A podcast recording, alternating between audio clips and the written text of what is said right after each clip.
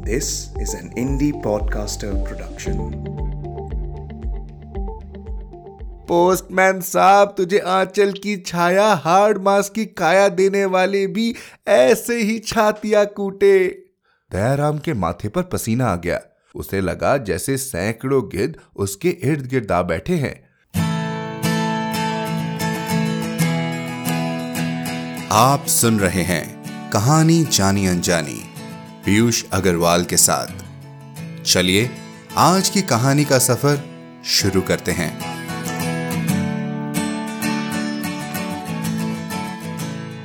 नमस्कार दोस्तों कहानी और आपके पैगाम का सिलसिला जारी है। एक सौ इकतीसवे कहानी अकबरी लोटे के लिए चित्रांश सिंह हमें धन्यवाद करते हुए कहते हैं कि उन्हें कहानी बहुत पसंद आई। आप भी यूँ ही लिखते रहिए। वैसे, क्या आपने ये गाना सुना है? डाकिया, डाक लाया, डाकिया, डाक लाया, डाकिया, डाक लाया, डाकिया, डाक लाया। खुशी का पैम कहीं कहीं दर्द नाक लाया। डाकिया, डाक लाया, डाकिया, डाक लाया। और सुनकर उन दिनों को याद किया है, जब हम डाकिए का इंतज़ार करते थे कोई भी संदेश पाने या ले जाने के लिए। हमारी आज की कहानी न सिर्फ़ उस समय की याद दिलाएगी, बल्कि एक पोस्टमैन की ज़िंदगी का भी पहलू समझाएगी। हमारी आज की कहानी का नाम है पोस्टमैन जिसे लिखा है शैलेश मटियानी जी ने। शैलेश मटियानी आधुनिक हिंदी साहित्य जगत में नई कहानी आंदोलन के दौर के कहानीकार एवं प्रसिद्ध गतकार थे। उन्होंने बोरीवली से बोरी बंदर तथा मुठभेड़ जैसे उपन्यास चील अर्धांगिनी जैसी कहानियों के साथ ही अनेक निबंध तथा प्रेरणादायक संस्मरण भी लिखे हैं।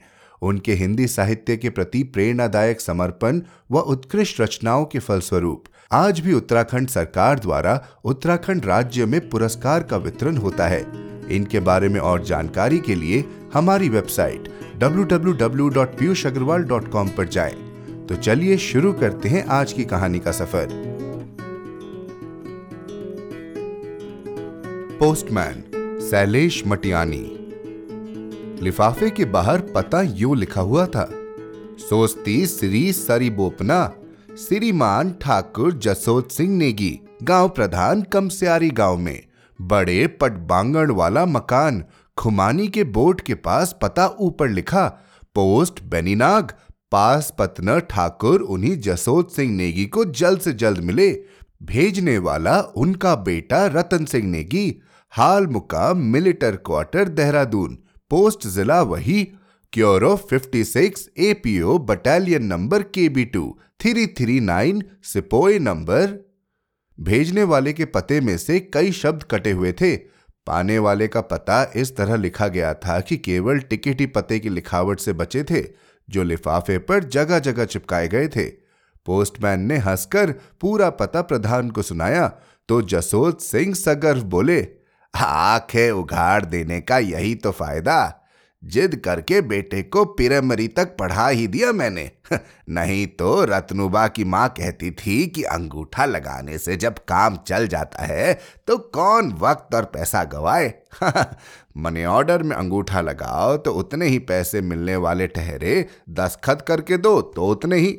मैंने सोचा चार आखिर बाज ले तो ठीक रहे। आखिर बिरमा जी ने विद्या बनाई किस लिए ठहरी? चिट्ठी हाथ में लेते हुए प्रधान ने आवाज़ दी, अरे बहू, पोस्टमैन साहब के लिए दरी तो डाल दो, चा तंबाकू पिला। फिर दयाराम की ओर मुड़कर बोले त्याड़ी पोस्टमैन तो शहर चले गए, तुम नए ठहरे, फिर भी अपने ही ठहरे। लो, पढ़ के सुना दो जरा चिट्ठी। रतनुआ घर पर होता तो खुद पढ़ के सुना देता। क्या कहे साहब, लड़का क्या था? पढ़ने में जबरजंड था। सारी किताब तो उसे मुखागिरी याद रहती। वह तो मोतीराम मास्टर से अदावत हो गई, सो दर्जा चार में ही तीन साल रख दिया। क्या आदर कुशल लिखा है साहब? दयाराम ने दरी पर बैठते हुए लिफाफा खोलने के बाद पढ़ना शुरू किया। सस्ती सिरी सरबोपना, पूज्य पिताजी का पाँव पकड़ी पै लागन बार बार कबूल हो और आशीर्वाद चिरंजीवी रहे। ऐसे ही काका जमुना सिंह ज्यो, वह दाज्यू खड़क सिंह को भी बार बार पैलागन पहुँचे। नाना तिनान के सिर पर हाथ धर के आशीर्वाद पहुँचे। पटवारी साहब को मेरी दोनों हाथ जोड़ी जय हिंद पहुँचा देना। खेती बाड़ी की, गाँव पट्टी की समस्त आदर कुशल भेजना।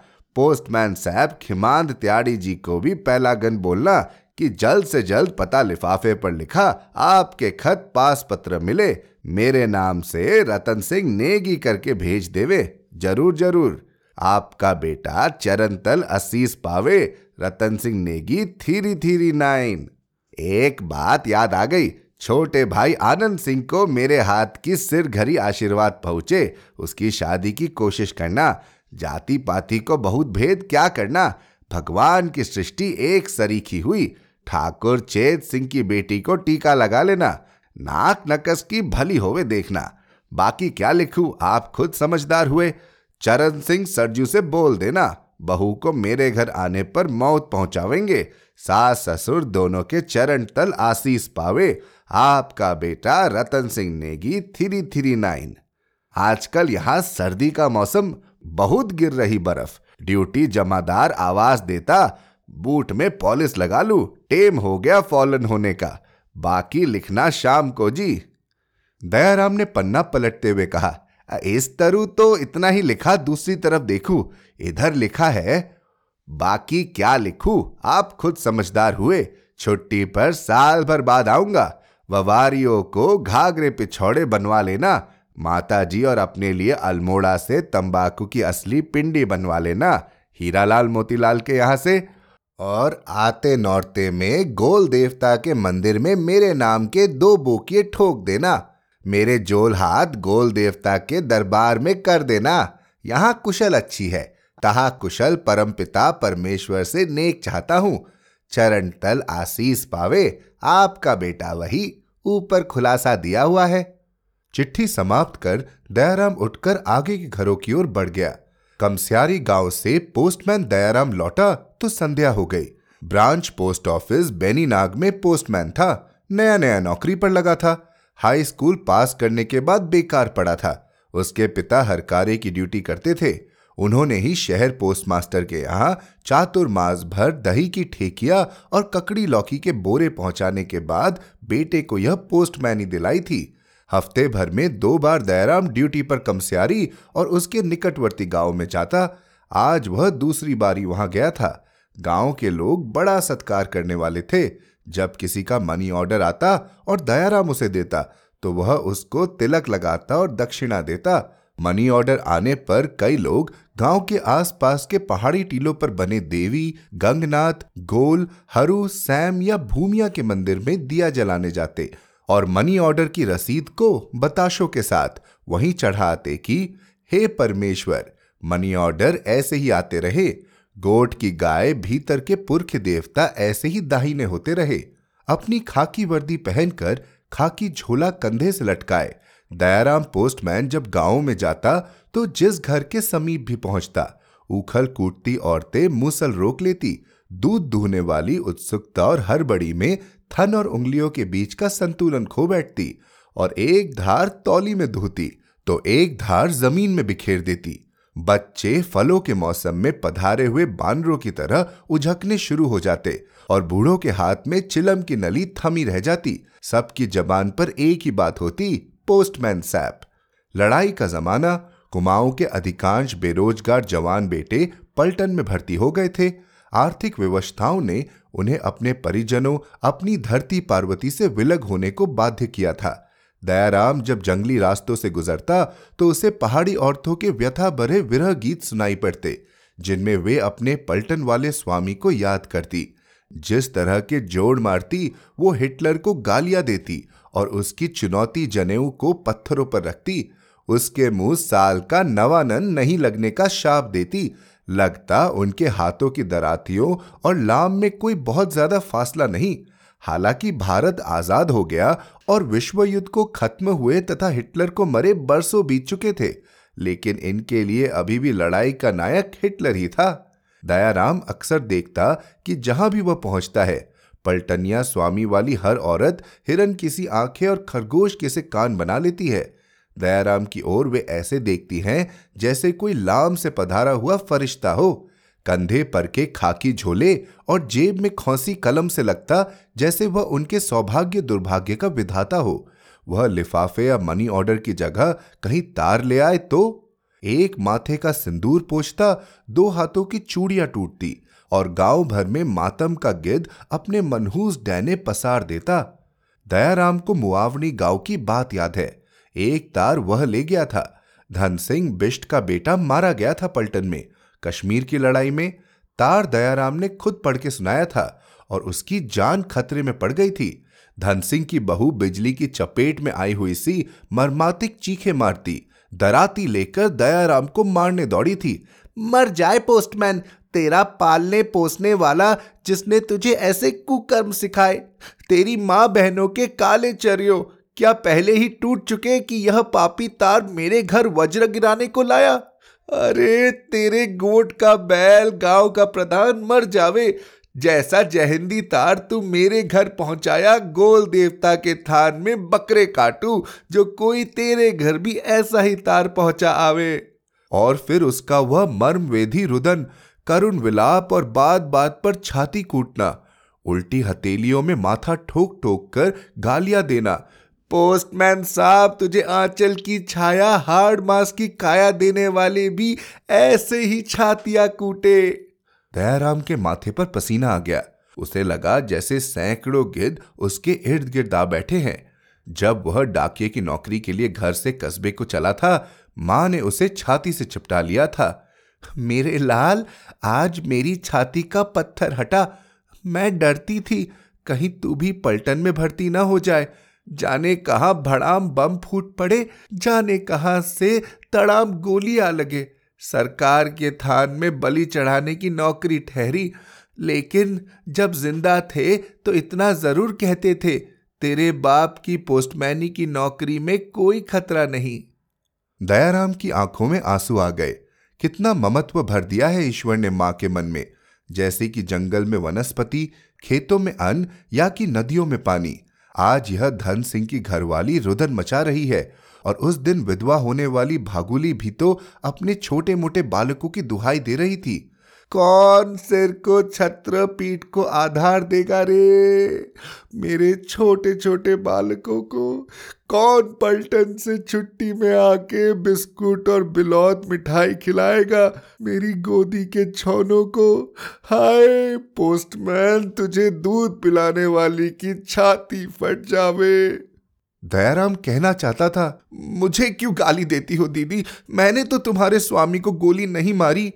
पर कह वह कुछ भी न पाता था। धन सिंह की घरवाली के करुण विलाप के आगे उसकी वाणी मूक हो गई थी। चोरी करते हुए पहली बार में ही रंगे हाथों धर लिए गए नौसिखिए चोर किसी फजीहत भुगतने के बाद वह सीधे कस्बे को लौट आया था। कई दूसरे घरों की डाक तक झोले में ही पड़ी रह गई। तब से गणिमत है, कोई तार नहीं आया था। पर वह ब्रांच पोस्टमास्टर जी की साटिंग को अकूल दृष्टि से देखता रहा था। आज सोमवार था कमस्यारी गाँव की तरफ़ जाने की पारी थी। ब्रांच पोस्टमास्टर पांडे चिट्ठियाँ छाट रहे थे और दयाराम कुछ खोया खोया सा डाक थैले में भर रहा था कि सहसा वह बिच्छू के कांटे सा चिहुक उठा। उसकी तरफ़ पोस्टमैन पांडे तार का एक लिफाफा बढ़ा रहे थे। तार का पता था, जसोत सिंह नेगी, विलेज कमसियारी। दयाराम का कलेजा काँप उठा, वह विचलित हो उठा। पोस्टमास्टर पांडे ने पूछा आ, क्या बात है दयाराम बेटे? ख्याली राम पांडे बड़ी उम्र के हो चले थे। दयाराम उनकी इज़्ज़त करता था। वह दयाराम को बेटी की तरह प्यार करते थे। स्नानम ध्यानम पुंडरी काक्षम सर्व पाप हरो हरे वाले पंडित हुए। एक उजालापन था उनके व्यक्तित्व में। दयाराम अपनी हड़बड़ी को ढांपता हुआ थोड़ा चतुराई से बोला आ, कुछ कुछ नहीं पांडे काका जी आ, कल से कुछ तन ठीक नहीं सा मालूम पड़ रहा। रात झिमझिम पानी बरसा लगता मेरे को कुछ जुखाम हो गया। वह कोशिश करके अपनी नाक सिनकने लगा। अरे तुम तो मत जा आज ड्यूटी पे। कमस्यारी की तरफ़ तो बड़ी तेज ठंडी हवा बहती है। कहीं निमोनिया ना हो जावे। रात क्या खुले में सो गया? आ काका जी खुले में तो नहीं सोया आ, मगर खिड़की दरवाजे साले खुले रह गए। कुछ चणक मणक जैसी शरीर में कुछ एक दिन पहले से ही हो रही। जाने की हिम्मत इसलिए भी नहीं पड़ रही कि कमसियारी वज्याणी का इलाका ठहरा। वहाँ दोपहर तक तुषियार रहने वाला हुआ, लेकिन तार जो है अच्छा ऐसा कर तू आज दुकान पर रह। टिकट लिफाफों के पैसे गले में डाल देना और सौदा बिके तो वो पैसे अलग रख देना। बीड़ी के बंडल नौ पैसे से कम में न देना। तुझसे मैं आठ ही लिया करता हूँ। और उन्होंने दयाराम वाला खाकी झोला अपने कंधे पर डाल लिया। खमस्यारी के पास वाले गाँव रत्नारी में मेरी ससुराल है। अच्छा है, तेरी चाची को भी लेता आऊँगा और डाक भी निपटाऊँगा। भला तू कब तक सेकेगा मेरे लिए रोटियाँ? अपनी दुकान में ही Khayali Ram branch post office भी चलाते थे। वर्षों से पोस्ट मास्टरी और खिरची मिर्ची की दुकानदारी करते करते पांडे जी के लिए इन दोनों कामों में कोई खास फ़र्क ही नहीं रह गया था। दयाराम को याद आया, परसों जब तक जसौत प्रधान के घर चिट्ठी पढ़ रहा था, प्रधान की बहू बेर बेर कनखियों से हेर रही थी। कितना कौतूहल था उसकी आँखों में, कैसा छौ छलक रहा था, कितना दूध शक्कर डाल लाई थी वह चाय में। लियो पोस्टमैन सैप दयाराम को लगा कोई हल्के से उसके कानों में कुर्रा गया। लियो पोस्टमैन सैप उसे बड़ी व्यथा हो आई और आज तार आया है। कहीं लड़ाई में रतन सिंह नेगी और दयाराम की आँखों के सामने अंधेरा सा छा गया। धुंध की परते जैसी बैठती गई पुतलियों में। उसे लगा रतन सिंह की घरवाली ख्याली राम पोस्टमास्टर को दराती से चीरने, विलाप करती हुई दौड़ रही है। जिसने तुझ बुढ़वा को छाती का दूध पिलवाया, उसकी छाती फट जावे पोस्टमैन। जिसने दोपहर बीतने को आई तो न जाने क्यों दयाराम को लगा उसे चक्कर आ रहा है। वह जैसे किसी दुष्कल्पना के भवर में पड़ गया हो, चारों ओर रतन सिंह की विधवा की गालियाँ तीर बिंधे पंछी की तरह फड़फड़ा कर उसके कानों में गिरने लगी थी। मर जावे पालने वाला पोस्टमैन तेरा की गोल देवता करे, ऐसा ही तार कोई तेरे घर पहुँचा आवे, जिसने तुझे आंचल की छाया दी, उसके सिर का साया उठ जावे। जिसने तेल लगाया, उसके घर दिया जलाने को नहीं रहे तेल। जिसने नौनी चुपड़ी, उसकी गाय भैंसों का बाँध उठा ले जाए, हाय। जिसने दयाराम चीखने चीखने को हो गया। उसे लगा जसौत प्रधान की विधवा बहुत तार हाथ में लिए सिर के बाल फैलाए। उल्टी हथेलियों से माथा ठोकती और छाती कूटती सीधे उसके घर आ गई है। गाँव उसकी माँ के पास। फिर उसे ख्याल आया, तार लेकर तो पांडे जी गए हैं। थोड़ी राहत मिली उसे और वह गले की संदूक से कमर टिकाए लेट गया। लेटे लेटे सहसा उसे लगा, वह कमसियारी गाँव की तरफ़ जा रहा है। रतन सिंह की विधवा जंगल में घास काटने आई है और रो रही है। दो तारिक तार, सिर का छत्तर नारे पीठी का आधार। यानी उसके सिर का छत्र, पीठ का आधार रतन सिंह कश्मीर की लड़ाई में मारा गया है। दयाराम की आँखों में फिर एक बार वह तार का लिफाफा घूमने लगा। उसने कल्पना में देखा, लिफाफे के एक कोने में लिखा है तार मिले कमस्यारी गाँव के प्रधान श्री परम पूज्य जसोद सिंह नेगी को। भेजने वाला उनका बेटा रतन सिंह नेगी थ्री थ्री जो कि लाम में फौद हुआ। विधवा जैनतुली ने खुले बाल कंधे पर फैलाए लिए है और दयाराम का खाली झोला दर्राती से चीर डाला है और विकराल मुखाकृति बना चिल्ला रही है। इसलिए डाली थी पोस्टमैन, तेरी चाय में दो मुट्ठी चीनी कि तू मेरी ज़िंदगी में बिस घोल जाएगा। इसलिए डाल दिया था अपने बालक के हिस्से का दूध भी कि तू मेरे बालकों के मुँह से बिलौती बिस्किट छीन लेगा। मर जाए पोस्टमैन तू और तुझे जन्म देने वाली के घर पहुँचे सरकारी तार। कल इसीलिए तूने बेचारे बूढ़े मास्टर को भेज दिया अपने हाथ का बजरा उसके हाथ में देकर। और दयाराम चीख उठा पर दीदी मैंने तो नहीं मारी तुम्हारी रतन सिंह को गोली। मुझ गरीब को क्यों गालियाँ देती हो? नहीं करूँगा आज से सरकारी तार पहुँचाने की नौकरी नहीं करूँगा। अरे बुखार ज़्यादा चढ़ाया है क्या बेटा दयाराम? पोस्ट मास्टर ने उसे झकझोरा फिर उसकी नब्ज देखते हुए बोला तकदीर का तो कुछ कच्चा ही निकल आया यार दया बेटा। तार लेकर प्रधान जसोद सिंह नेगी के घर तेरी जगह पर मैं गया। अल्मोड़ा जो उनकी बेटी ब्याई है, उसके लड़का हुआ है। बेचारों ने खूब आव भगत की। ऊपर से आठ आने दक्षिणा दी कि ब्राह्मण आदमी हो, खुशखबरी लाए हो। ऐसी बढ़िया खीर खिलाई, पूर्ण तृप्ति हो गई। एक वक्त का सीता भी रख दिया। दयाराम अपार विस्मय और मुग्ध मुग्ध सी खुशी के साथ पांडे जी को देखता रहा। चवन्नी जेब से निकालकर उसे देते हुए पांडे जी बोले चलने लगा था कि प्रधान की बहू प्रधान से बोली, चार आने दक्षिणा छोटे पोस्टमैन के लिए भी भेज दीजिए। अरे, बड़ी लक्ष्मी बेटी है।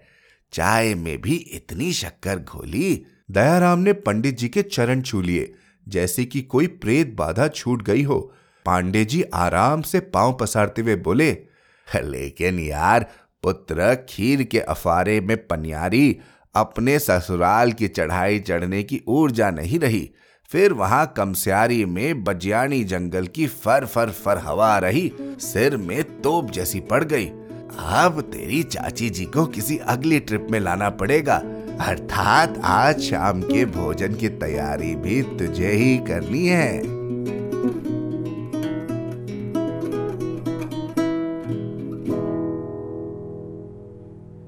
तो दोस्तों कैसी लगी आपको आज की कहानी? क्या दयाराम का वो डर लाजमी था? हमें ज़रूर लिखकर बताएँ hello at the rate Piyush Agarwal dot com पर। आप जहाँ कहीं भी हमें सुन रहे हैं सब्सक्राइब बटन पर क्लिक ज़रूर करें, ताकि आप हमारी कोई भी कहानी मिस न कर जाएँ। साथ ही एप्पल पॉडकास्ट और स्पॉटिफाई पर हमें रिव्यू और रेटिंग देना ना भूलें। मिलते हैं अगले शुक्रवार एक और कहानी के साथ। कहानी जानी अनजानी पॉडकास्ट में अपना योगदान देने के लिए जाएँ पीयूष अग्रवाल डॉट कॉम पर और सपोर्ट द शो लिंक पर क्लिक करें। यह पॉडकास्ट आपके ही योगदान का नतीजा है। आज के एपिसोड की प्रोड्यूसर हैं देवांशी बत्रा। आप सुन रहे थे कहानी जानी अनजानी पीयूष अग्रवाल के साथ, जो कि इंडी पॉडकास्टर की एक पेशकश है। तो हम आपसे मिलते रहेंगे। हर शुक्रवार। तब तक के लिए अपना ध्यान रखिए। स्वस्थ रहिए और मुस्कुराते रहिए।